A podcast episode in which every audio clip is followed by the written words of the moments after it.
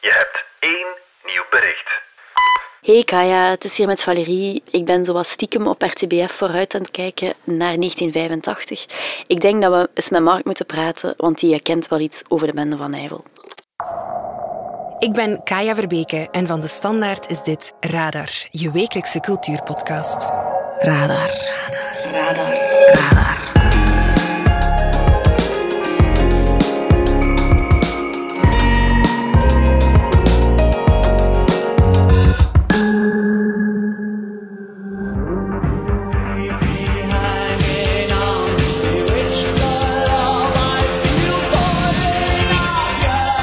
Jaren 80.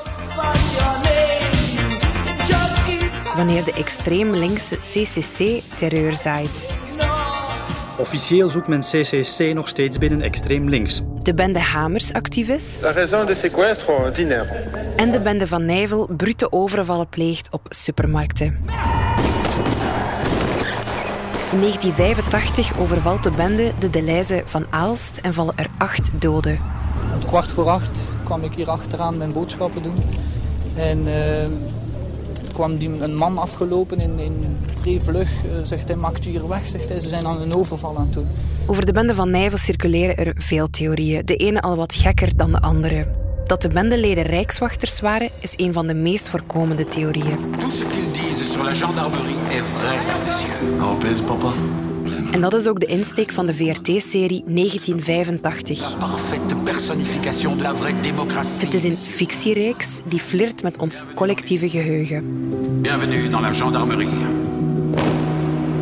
Welkom bij Radar. Radar. Radar. Radar.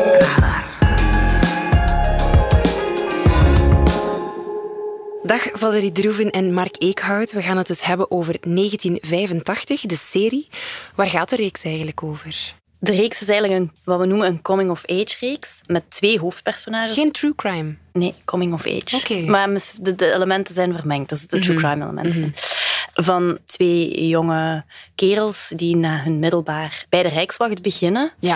En die elk binnen diezelfde organisatie de andere kant op gaan. Hè. De ene Ja. wordt, kiest het goede pad en de andere wordt meegesleurd eigenlijk in een soort complot. En ja, wordt, een, wordt eigenlijk een corrupte rijkswachter, groeit daar naartoe. De commandant. Voor mijn chef, die klets niet uit, die had de Marokkaan. En nu ligt er in een coma. Waarom heeft hij dat gedaan? Zo maar. Die gasten hadden alleen niks misdaan. En ik heb gezegd dat ik niks gezien heb. Waarom? Omdat ik heb meegedaan. Dat is het coming-of-age verhaal dat zich afspeelt tegen de achtergrond van die hele true crime zaak. De grootste cold case die wij hier in België hebben, hè, de bende van Nijvel, die niet opgelost is. 1985 is het jaartal waarin de laatste en zwaarste overval gebeurde op een Deleuze in Aalst. Mark, hoe oud was jij in 1985? Ik was 18. Ja, aan Ik het was studeren. 18. Ik was aan het studeren. Niet aan de VUB, maar in Gent, aan de universiteit. En eh, ik woonde in Aalst. Ah, Dus ik woonde eigenlijk op eh, de plaats waar de laatste overval van de bende van Nijvel is gebeurd, op de Deleuze van Aalst. Goedenavond, dames en heren. We onderbreken het normale verloop van onze programma's voor een extra nieuwsuitzending. In Aalst is een roofoverval gepleegd, alweer op een warenhuis van Deleuze. Volgens de 900 van Aalst zouden er zeker tien doden zijn. Trouwens, ik herinner me nog goed, die dag was ik samen met mijn broer op bezoek bij mijn oma. En in de loop van de avond eh, stopte er een, een hele hoop combi's, politiecombi's toen, in de straat. En die belden aan bij de buurman. En iedereen kwam toen buiten op straat. En wat bleek? De buurman, dus eh, de echtgenoot van, eh, van de vrouw die de deur opendeed. De buurman was Jan Palsterman. En die is eh, die avond eh, doodgeschoten in de Leize. Dus dat is iets... Amai. Ja, ja, bij ons. dus dat is heel dichtbij gekomen Dat is heel eigenlijk. dichtbij. Trouwens, voor de meeste Aalstenaars. Ja. als je na- aan Aalstenaars vraagt naar de bende van Nijvel, die weten daar heel veel over. Ik denk niet dat er eh, één stad is waar de mensen zo geïnteresseerd zijn in de bende van Nijvel als Mhm, Ja, Aalst. Ja. logisch. Ja. En welke sfeer heerste er toen? Alles was dan een beetje anders en, en griezelig. Ik herinner me bijvoorbeeld nog toen wij Hè, we zat, ik zat nog niet op kot in Gent toen, dat eerste jaar. En toen kwamen we met de trein uit Aalst naar Gent. En toen moesten wij het huis van Wilfried Martens, toenmalige premier, voorbij lopen. En daar eh, stonden paras voor de deur en paracommando's. En er lagen ook paras op het dak. En hetzelfde met de warenhuizen. Hè, omdat er zo echt een, een psychose was, een golf van aanslagen had de regering beslist om, om eh, militairen op de daken van die warenhuizen te leggen.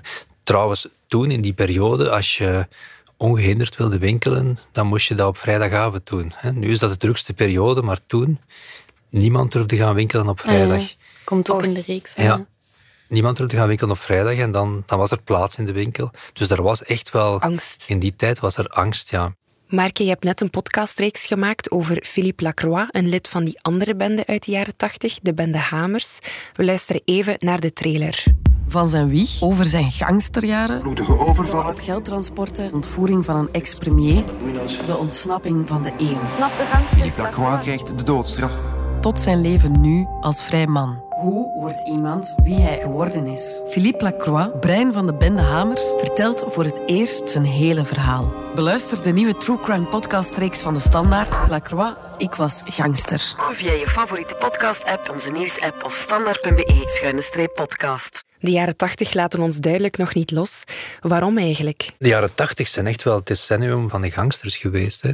Als je de bende van Nijvel gangsters kan, eh, kan noemen, maar dat was dood en vernieling. Je had de CCC die aanslagen pleegde. Aanslagen kwamen in België toen niet vaak voor. De CCC dat was in de traditie van de Italiaanse Rode Brigades en eh, Franse Action Direct. Ja, dat, waren, dat waren echt aanslagen tegen, tegen de KBC, herinner ik me nog. Tegen de oliepijplijnen, gaspijplijnen. Als de CCC zich inderdaad situeert in de traditie van de Rode Armee-fractie, dan behoort een escalatie dus tot de mogelijkheden. De huidige acties zijn dan een voorbode van een meer roekeloos terrorisme waarbij slachtoffers kunnen vallen. Waakzaamheid is dus geboden. En dan was er ook nog de bende Hamers die bank naar die post na post, geldwagen na geldwagen eh, overviel en dan nog een premier ontvoerde. Van de Boeinans. Van de Boeinans. Het is tegen mijn eigen dat ik heb gevochten. Om de moed en de energie te vinden om blijven te staan. En ze hebben van mij geen, geen traan gekregen. Dat was VDB na zijn vrijlating op die opmerkelijke persconferentie. Het waren duidelijk heel gewelddadige jaren. Nu, wat vinden jullie van de reeks? Ja, ik vind het een, een, een goede serie. Hij, hij is niet gemakkelijk om te kijken, denk ik. Maar eh, ik ben wel helemaal mee, ja. Ik eh, kijk er heel graag naar de, de sfeer die er, die er heerst. Ik vind dat ja, zeer dreigend, heel mooi gedaan. Goede acteerprestaties. Nu, ik, moet- ik moet wel zeggen, ik kijk er zelf naar als eh, fictie. Fictie, ja. Eh, ja. Voor mij is het fictie. Ik, ik, ik weet, ja, ze baseren zich op de realiteit. De verhalen die ze naar voren brengen zijn ook wel voor een deel echt gebeurd. Er is natuurlijk nooit bewezen dat, dat welk verhaal wat ze vertellen dan ook aan de basis van de bende van Nijvel zou liggen. Maar ik vind, ja, als je die, als misdaadreporter die afstand kan maken en er, er ja, gewoon naar kijkt als een, eh, als een fictieserie, dan vind ik het echt wel heel geslaagd. Toch wel een fictieserie die een beetje een tijdsgeest weergeeft, Ja. denk ik. Die ja, klopt absoluut. wel. ja, toch, dat vind ik wel. Ja. Ja. Alles wat in die serie getoond wordt, is, is echt zoals ik het mij herinner. Ja. Ja. In die, Qua uit die sfeer. tijd. Ja. Ja, qua Ah, ja. sfeer. Ja. Absoluut, ja. Ook de muziek, de, de fuiven. Ja, de... hoe- vrije radio. De vrije radio's. Luistert naar Brussel met Vicky Vibes. Hebben jullie dat ook? Dat gevoel dat je de ganse tijd moet kiezen tussen dingen? Tussen kampen die lijnrecht tegenover elkaar staan. Tussen links of rechts, tussen goed en kwaad. Tussen de Beatles of de Stones, tussen uw hoofd en uw hart. Ja, dat was de tijd van de vrije radio's. En het klopt ook dat, dat de politie daar toen op jaagde, hè, want dat mocht Ah, ja, niet. ja. Dus je moest, eh, vrije radio's moesten af en toe van locatie veranderen. Dus ja, die tijdsgeest eh, vatten ze wel perfect.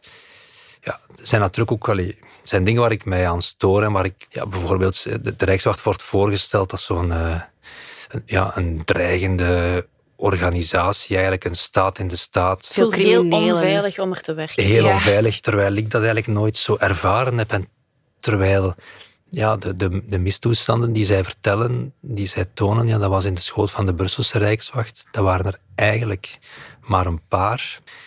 Er waren een aantal rijkswachters die extreem rechts waren of neigden naar extreemrechtse organisaties. maar ook niet zoveel. En nu wordt dat voorgesteld natuurlijk alsof dat, dat een, ja, een, enorm, fractie, een ja. enorm probleem was. En dat die, ik zeg niet dat met zoveel woorden gezegd wordt, maar ze doen alsof dat die een, een- ergens een staatsgreep willen plegen.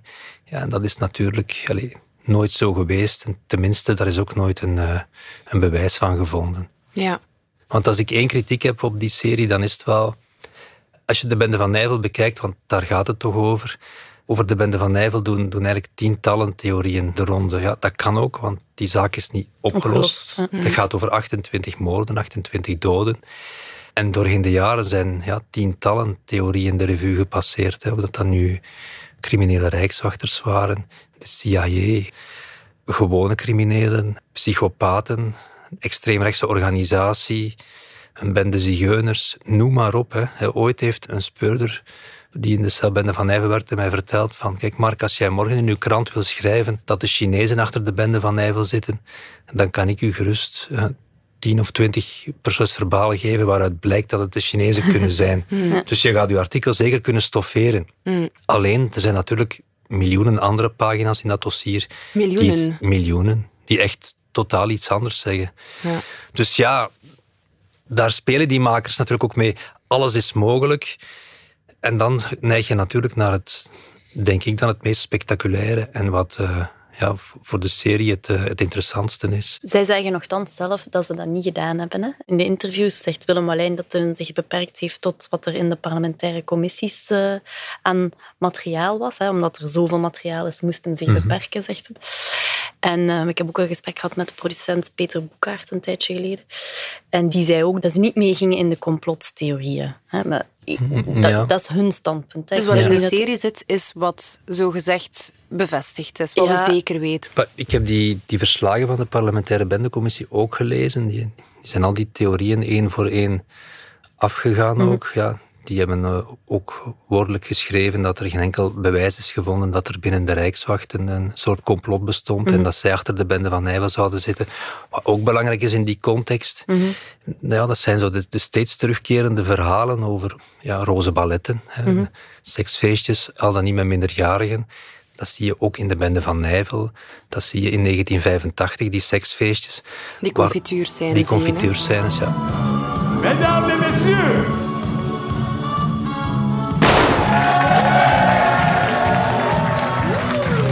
dan toch minstens van gesuggereerd dat die iets te maken zouden hebben met de, met de bende van Nijvel. Wel uit die commissieverslagen blijkt eigenlijk ook dat dat, dat, dat niet zo is. Ja, het is wel fictie, maar ik ga toch de hele tijd op zoek naar de waarheid erachter. Wanneer ik aan het kijken ben, heb ik toch mijn smartphone in mijn hand. Om tussendoor de hele tijd te kunnen googlen wat ik niet begrijp. Dat maakt denk het dat er echt twee manieren zijn om te kijken. hè. Je kijkt ernaar als- zoals ik altijd naar Game of Thrones gekeken heb, als niet-freak van Game of Thrones. Zo, ik begrijp eigenlijk niet helemaal wat er nu aan het gebeuren is, maar weet je, let's enjoy the ride. Hè. Ja, ja. Sla de volgende pagina om. Ja. Of je kan net het omgekeerde doen. Hè. Ah, ik heb nu Mm. al die namen gehoord en zeker die echte beelden gezien op het Ja. einde en dan beginnen zoeken. Ja, en ook waar gaat de serie naartoe? Hè? Hoe gaat het eindigen? Ze staan voor een, ja, een heel moeilijk dilemma hè, bij dat maken van deze reeks. Namelijk het feit, dat is nooit opgelost. We weten nog altijd niet wie er achter eh, Mhm. de bende van Nijvel zat. Dat geeft redelijk wat uitdagingen aan de makers. Ja. Want er is natuurlijk meer dan de gevoeligheden die er zijn. Ja, hè. De- het is ook nog niet zo lang ja. geleden in Je principe. hebt hè? slachtoffers of Ja. familie van slachtoffers die nog leven. Je, hebt, je hebt die kant. Maar er is ook het feit dat true crime op dit moment heel groot is. En dat altijd al op tv is alles wat met detectives en policiers en grote zaken eh, die opgelost worden te maken heeft, is altijd super populair geweest op tv. En mensen verwachten aan het einde wel een soort van onthulling waar dat je naartoe werkt. Dus inderdaad, Ja. de grote vraag is hier, hoe gaat dit eindigen? Wat gaat hier Ja. het einde zijn? Ja. Want ze gaan de zaak niet oplossen. Dat Nee. gaan ze zeker niet doen.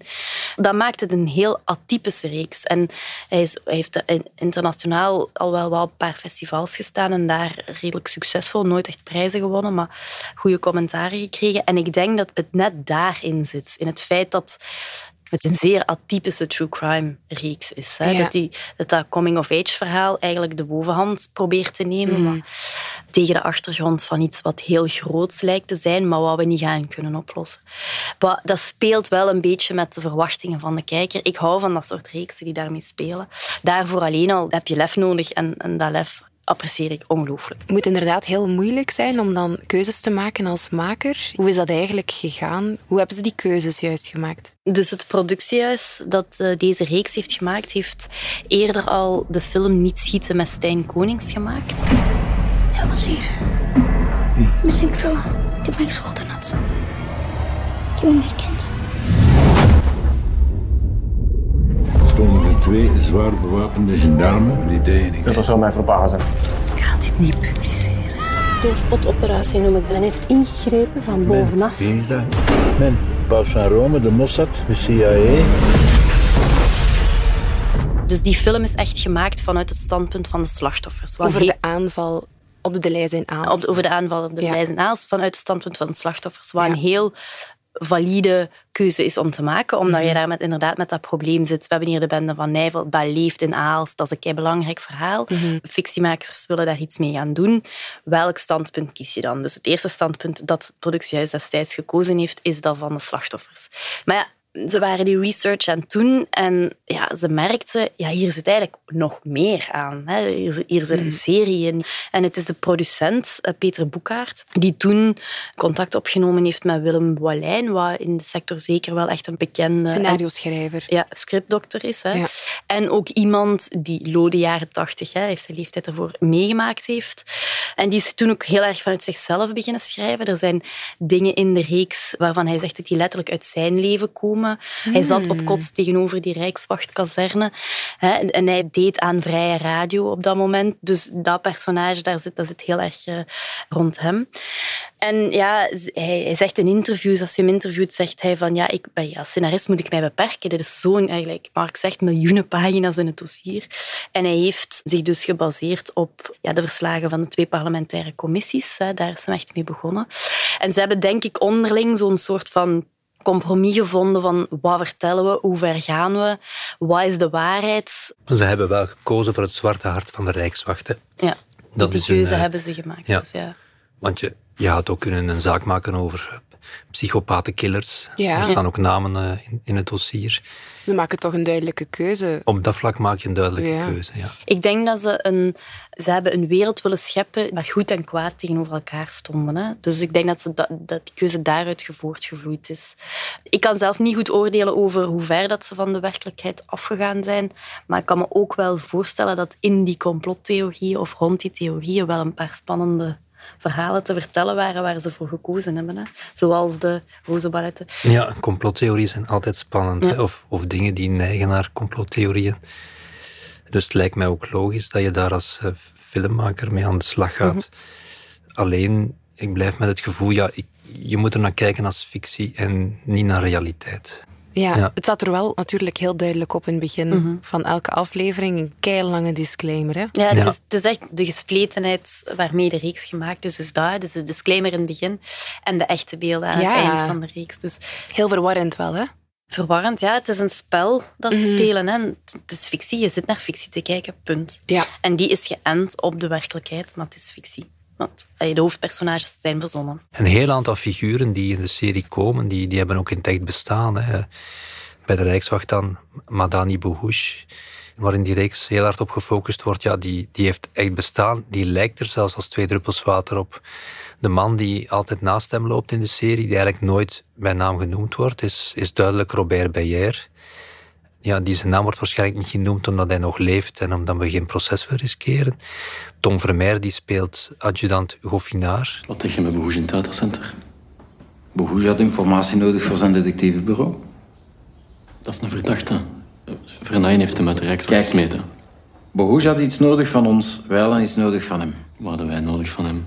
Carburant. Carburant? Naft, ja. De, de naft waarop dat, dat spel hier draait, informatie. Terwijl er in, eh, in het echte bendeonderzoek een adjudant Goffinot heeft eh, gespeeld, die echt met het onderzoek bezig was. Willem alleen zegt dat dat een samenraapsel is van verschillende Ah. personages, waaronder Ja. Ruffino. Misschien Dus- dat hij daarom dan die naam veranderd heeft. veranderd ja. heeft. Ja. Dus er zijn personages die niet bestaan, er zijn personages die duidelijk één persoon zijn die echt geleefd heeft. Ja, die het is leeft. een beetje een vreemde En er is een mengeling, ja. Het is een beetje een En vreemde de mengvorm. feiten, dus ja. eh, op het einde van de vierde aflevering, die wij stiekem al hebben kunnen bekijken, omdat we op de RTBF kijken, de aanslagen kloppen toch ook? De aanslagen Ja. kloppen ook. Ja, de aanslagen kloppen ook. Dus ze beginnen in 82, 83, dacht ik. En die volgorde klopt eh, helemaal. En dan heb je ook de wapenhandelaar Mendes, die ook met naam wordt genoemd. Ja, ik denk dat er 15, 20 namen in zitten die helemaal kloppen. En, en feiten ook. Alleen ja, het wordt natuurlijk wel eh, gemengd met fictie. Het is een soort vreemde mix, maar ja, het werkt wel. Ja. Alleen, ik blijf het zeggen. eh, De disclaimer is belangrijk. ja, de disclaimer Ja. is belangrijk. Valerie, scoort de reeks eigenlijk goed? Ja, redelijk. Hè. Kijkcijfers tegenwoordig zijn zo nogal moeilijk te vergelijken met vroeger, want mensen kijken veel minder tijdens de uitzending naar tv. Ja. Er is wel één ding wat mij opvalt. Dus de reeks wordt tegelijkertijd op eh, VRT en eh, RTBF, dus op 1 en op La Une uitgezonden. Het is de eerste echte Belgische co-productie. Belgische Ah, ja. geschiedenis. Ja, dat is nog nooit gebeurd. Maar. Eh, toch niet voor fictie. Ja. Maar om een of andere reden die ik zelf eigenlijk ook niet zo goed begrijp, zendt RTBF twee afleveringen per week uit. Ah ja. En, Dus die eh, zijn voor? Die zijn voor. De, daar is vorige week zondag de vijfde en de zesde aflevering al uitgezonden, dus ik heb die toen ook bekeken.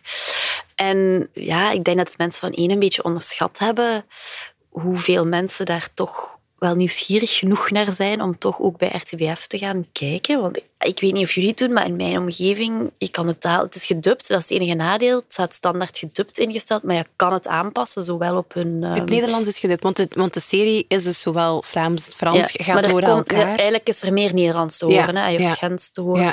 Maar je kan dus de originele versie, als je het in je, op je digitale tv je taalinstellingen aanpast, kan je het, de originele versie eigenlijk beluisteren of bekijken. En als je Hmm. wilt, Frans laten ondertitelen. Maar als je niks aanpast, krijg je wel de gedubde versie. Ja. Nu, ik heb drie afleveringen gezien en ik vind het dus geen makkelijke serie zonder al die achtergrondkennis. Wat denken jullie? Toch verder kijken? Kaya, ik zou het loslaten. en er naar kijken als fictie.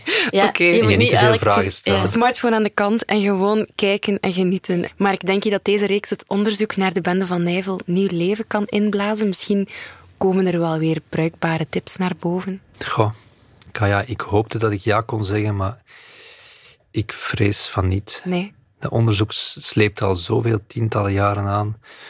Er zijn al zoveel sporen onderzocht. Hm. Zo, al de sporen die in de reeks aan bod komen, zijn allemaal onderzocht, zijn gepasseerd, hebben tot niks geleid. Ik denk niet dat deze reeks een verschil zal maken. Hopelijk komt er ooit een oplossing. Het zal... eh, ja, dit is, het is echt een van de... ja, Geloof je daar nog in, Mark? Ja. Is het nog het op te zou lossen? moeten. Hè. Het, is, het is een van de, van de etterende wonden van dit land. Hè. Dus als de bende van Nijvel zou opgelost zijn, ik denk... Ja, dat zou een soort oefgevoel zijn van, ah, is het dit? Nu weten we het. Voor de slachtoffers, maar ook voor de maatschappij. Vertrouwen in justitie. Vertrouw, ja, vertrouwen in justitie. Al die dingen, maar het heeft al zo lang geduurd. Er is zoveel verknoeid door, door de manier waarop de politie en gerecht toen werkte. Er zijn zoveel dwaalsporen gelegd. Hm. Dat onderzoek is zo'n kluwen, waar iedereen zijn gelijk kan in vinden. De enige oplossing is dat er een gangster op zijn sterfbed zegt: Ik was erbij, ik heb dat gedaan, dat gedaan, zus en zo. Mm. Met, met feiten bij, met bewijzen bij. Ja. En dat men zo kan verder bouwen naar wat er echt gebeurd is, wie zijn medeplichtigen waren. Maar al die theorieën leiden volgens mij allemaal nergens van naar. Je hebt eigenlijk een materieel bewijs nodig. Waren het rijkswachters, zigeuners of toch de Chinezen? Hopelijk gaan we Hopelijk toch wel, ooit ja. weten. Valerie en Mark, dank jullie wel. Graag gedaan. En ik heb hier nog een extra cultuurtip voor jou. Radar. De tip komt deze week van... Max de Moor, cultuurjournalist. Wat is jouw tip? Just Like That, de laatste plaat van Bonnie Raitt. En waarom? Niet Harry Styles, Beyoncé of Lizzo heeft het eh, nummer van het jaar gemaakt volgens de Grammys, maar wel de 73-jarige Bonnie Raitt. And the Grammy goes to Just Like That. Just like that, your life can change. Het was een beetje de verrassing van de Grammys, want een erg grote hit is Just Like That niet. Ook niet in de VS trouwens. Het is een rootsnummer, een soort menging van country en blues. Met toch wel een heel breekbaar verhaal over een man die komt aankloppen bij een vrouw om haar te bedanken, want hij kan daar alleen maar staan omdat die vrouw het hart van haar zoon heeft gedoneerd aan orgaandonatie. En dat hart, ja, dat, dat draagt hij bij zich, dat draagt hij in zich. Daardoor kan hij leven. Dus het is een nummer over orgaandonatie en het leven dat het geeft aan mensen, wat natuurlijk ja, een, een mooi en ontroerend verhaal is. Maar de manier waarop eh, Bonnie Raitt erover zingt is heel doorleefd, heel tijdloos. En dat is waarschijnlijk de reden dat het uh, de Grammy-jury zo heeft overtuigd, dat het al die, stem, die stemmen heeft gekregen om het uh, ja, af te leggen tegen die grote popsterren. Just like that can change. En bij uitbreiding is ook heel die plaat Just Like That ook wel erg mooi. Je waant een beetje in het Amerikaanse heartland met een glas whisky in een uh, rokerige bar. Heerlijk sfeervol en ik zeg het tijdloos. Bedankt voor jouw bijdrage. Radar. Radar. Radar. Zo, dat was Radar, de wekelijkse cultuurpodcast van de Standaard. Alle credits vind je op standaard.be-podcast. Bedankt voor het luisteren en uh, tot volgende week. Hè.